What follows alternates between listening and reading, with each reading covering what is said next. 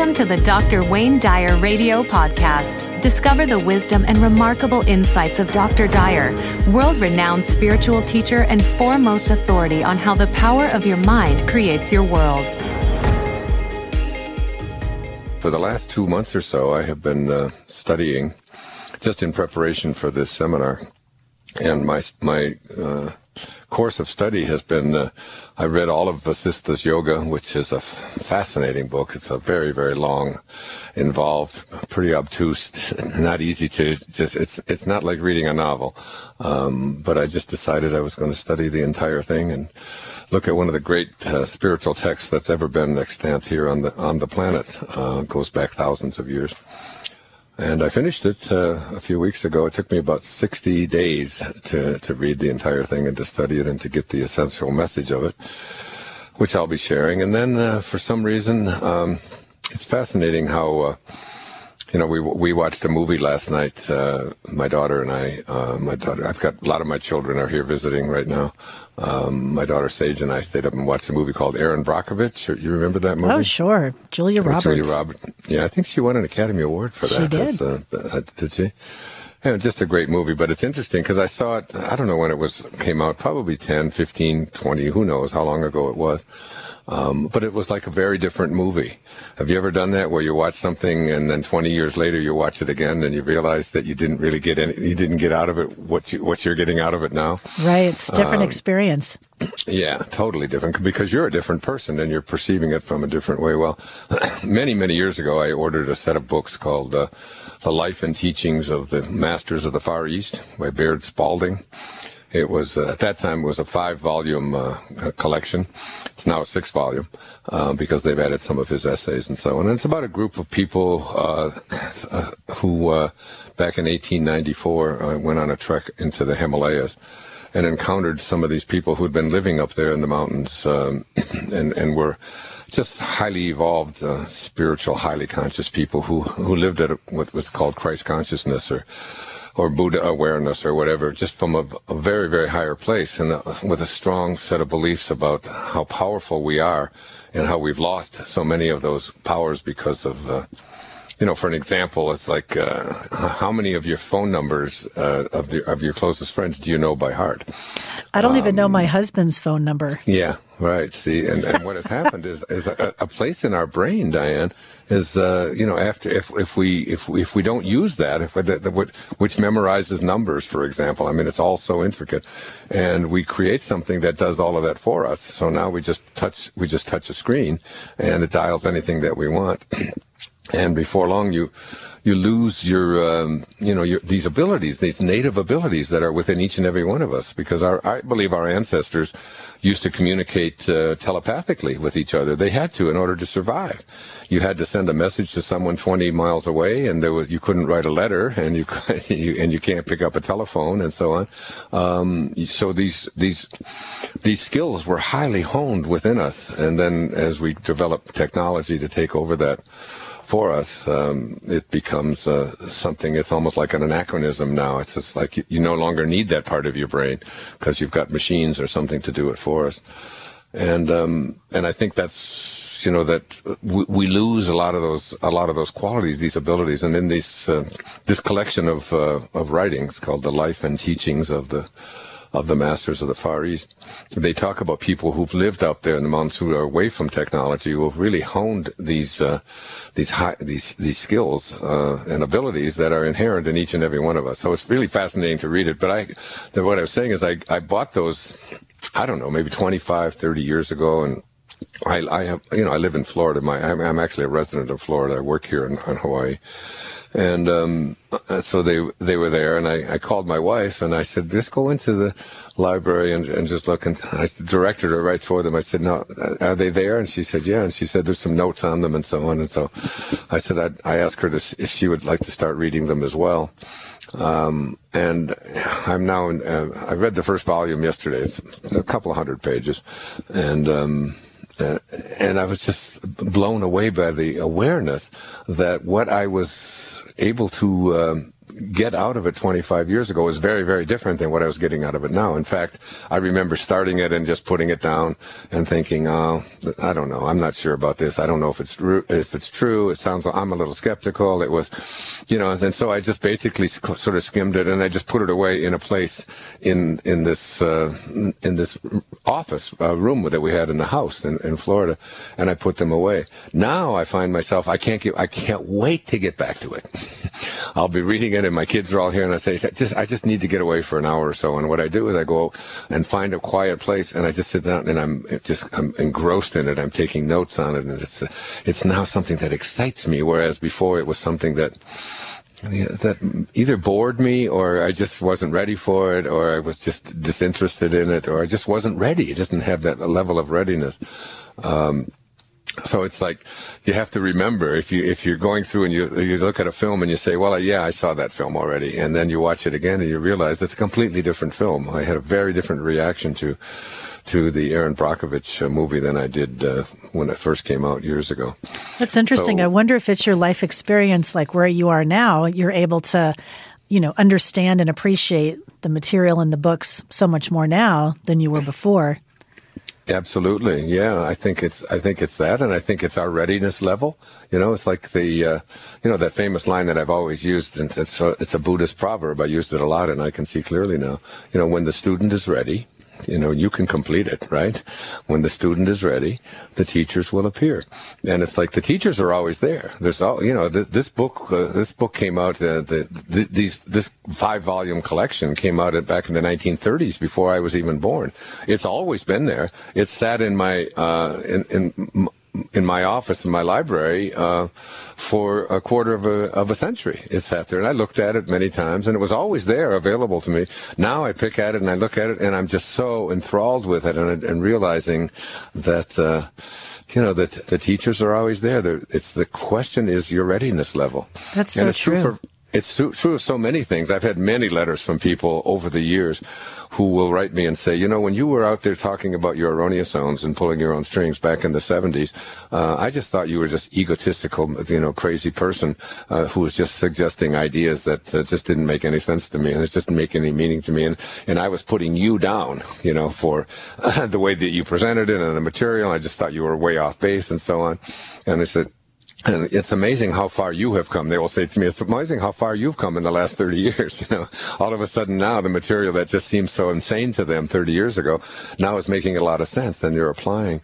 So we're like a work in project, in process rather, you know, and we're constantly growing and changing and looking, you know, just reminding ourselves that everything that we are able to experience.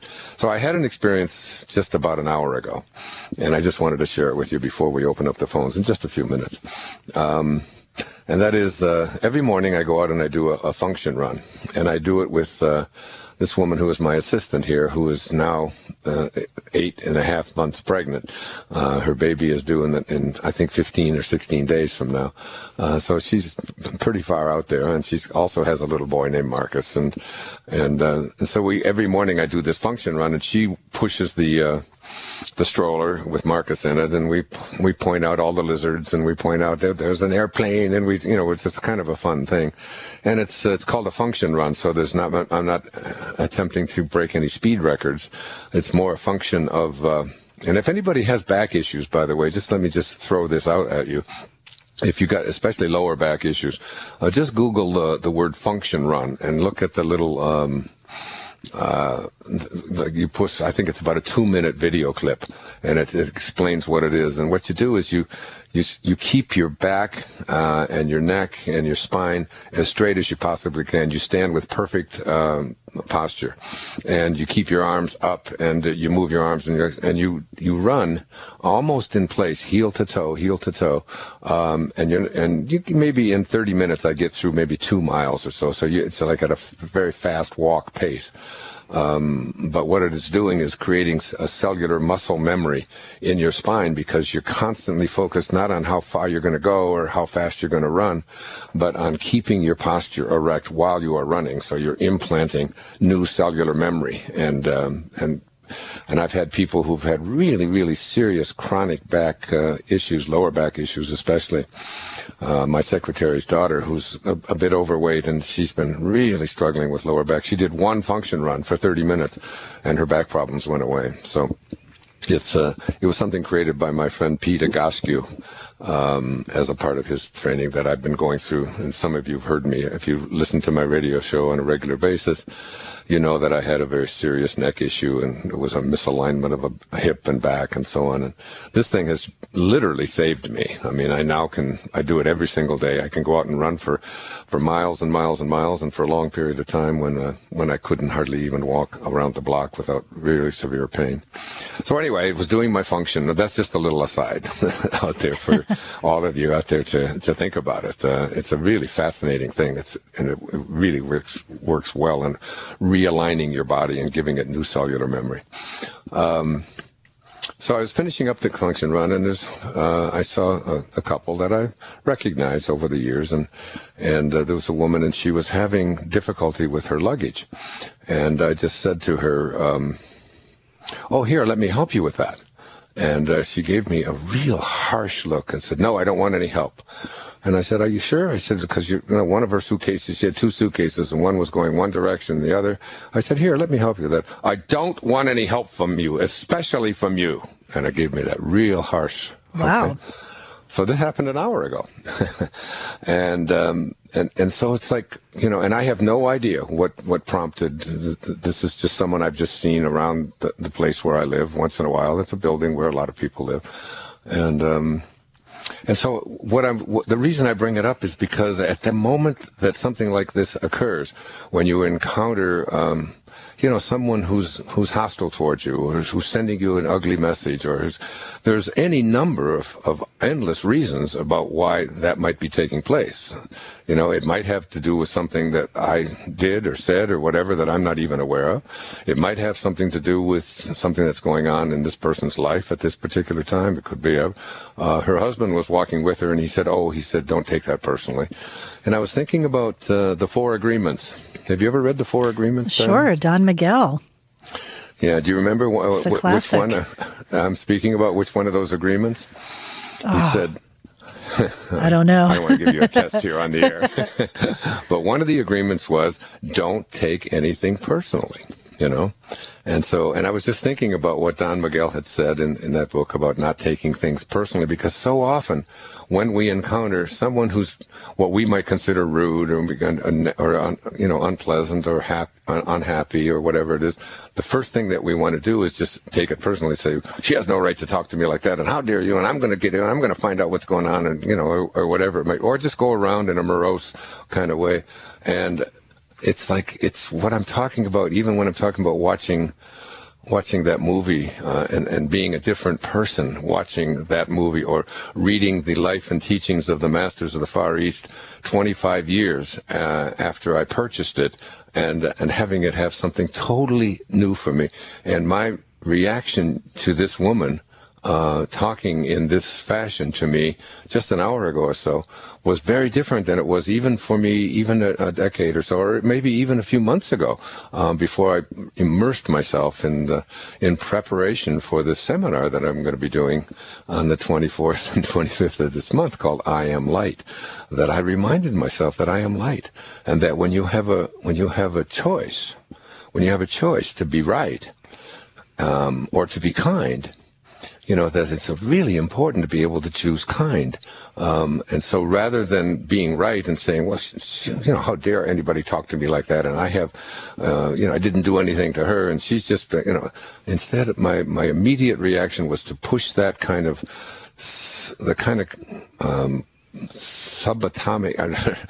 subconscious mind training that I've had, over the years, to react with hostility or hurt or pain or frustration or whatever, whenever you encounter what you might consider to be unpleasant or rude behavior in something, is to come from a place of kindness. And I was just thinking to myself how happy I was in the last hour, that I didn't walk around wondering and being hurt by and being upset, but instead was just thinking about this woman and just trying to send her as much love as I possibly can, and hope that whatever it is that would motivate her to react in that way to an attempted act of kindness, that it gets soothed and it gets happy, that she becomes happy. And I think if I send energy to her, that would be... it just represents a kind of growth thing for me as a person, and if we can, you know, as I speak to all of you out there all over the world, when you encounter any kind of behavior, that don't be one of those kind of people who's looking for an occasion to be offended, and consequently then be emotionally upset, and then consequently attract more of what you don't want in your life. And I think that's the essence of what Abraham was speaking to me about in this new product that we have, this book and DVD and CD called Co-Creating at Its Best, that you want the law of attraction is always working. And if you put your thoughts on what you don't like or what you're unhappy about or what makes you angry, then you're going to align with an energy that is going to offer you experiences that match up to exactly what it is that you're thinking, so that every moment of your life, regardless of what it is that's coming at you, you have a choice. And this woman, for me, was a great reminder that I'm growing, and that I can be applying this not just in this kind of an event, but I can be applying it in all kinds of places all over my world, including all of the negativity and things that are taking place. For example, what is taking place in Paris over the weekend at the satirical at Charlie Hebdo, is that how you say it? Hebdo. And what was going on, and to not fill my heart and my head with all kinds of antipathy and vituperative thoughts about you know, all the Muslims in the world and being angry at them, as I'm hearing so many people, and instead just working at we're never going to solve these problems of anger and hostility, which you know, in a personal way, show up in the event that I had when trying to help a woman with her luggage. But when they're extended into a larger and larger perspective, it's you know, so many people now want to go to war, you know, and wipe out all the Muslims and wipe out all of this kind of things. And let's just, and the solution is going to be in finding a place where all of us can send love, where our hearts are so filled with rage and hate towards so many people. Anyway, right. That's my rant for this morning. But that's a great reminder, because we're always encountering those kind of situations in our daily life. And it's one thing to read about it in a book and go, oh, yeah, that's such a great idea, you know, philosophically, and you agree. Right. But then when you're confronted with that, or someone cutting you off, or the nasty person in the checkout line and that kind of thing, but then for you to automatically try to bring yourself back to the place of love is a practice. Yeah. So it's good to be reminded. What felt good about it, and that's what I said to Dee. I said, you know, I think I'll just talk about this on my radio show for a few minutes this morning, because it's like it happens to all of us. It's very seldom that it's so rare that I encounter that kind of thing, because I really work. I don't even work at it. It's become a way of life to be a generous person, to be a kind person, to extend love wherever I go. It's what I teach, and it's what I preach, and it's what I live. And I tell my kids and everyone else that I intend to walk my talk. This is how. So when something like this comes up, it's, you know, you can go back to that old, you know, how dare she getting, or I was just so pleased with myself that I was able to see that all of this work and all of the studying that I'm doing and so on is making an impact on the tiny little things. There's another thing that it has done for me is it has helped me to slow down. You know, Gandhi said that something to the effect that it's our purpose is not to just speed life up, you know, to always try to get someplace in a hurry and be. And I spent a lot of my life, you know, especially driving and so on, trying to get around somebody and wondering why this little person, this person in front of me is driving so slow, and why can't they, you know, and to just kind of slow down and be in the moment and be in a place of joy. And in the last hour, an hour and a half since I had this encounter with this person, I've been in a very special, kind place, and sending love, where at one time I would have sent, if I wouldn't have sent anger, I would have certainly felt frustrated and hurt and sad, that and wondering, what did I do? What did I do? Could have been, and did I say something? Was there something that I might have done that she might have heard me? None of that even transpired within me. It was all just, oh my gosh, let me just surround this person with love. And that's really the great teachings of all of our great spiritual masters. That's the teachings of Jesus, is to send love in response to hate. And that's how we'll create a more loving world. That's true. Makes sense. There's the St. John of the Cross. I have it on my refrigerator. I have it every day. He said, he's a 16th century Spanish mystic, a brilliant scholar, spent a lot of his life in jail. He was imprisoned because of his thoughts back at the time of the Inquisitions and so on. And he said, where there is no love, put love, and you will find love. Isn't that beautiful? It's so beautiful. Well, St. Francis, too, the prayer that you love. Yeah. Where there's hatred, let me so love. Right. Make me an instrument of thy peace. In other words, St. Francis didn't get down on his knees and pray for peace. He prayed to become peace, himself. Make me an instrument of thy peace. Where there is hatred, let me bring love. To find out more about Dr. Wayne Dyer or any other Hay House author, please visit hayhouse.com. Thank you for listening.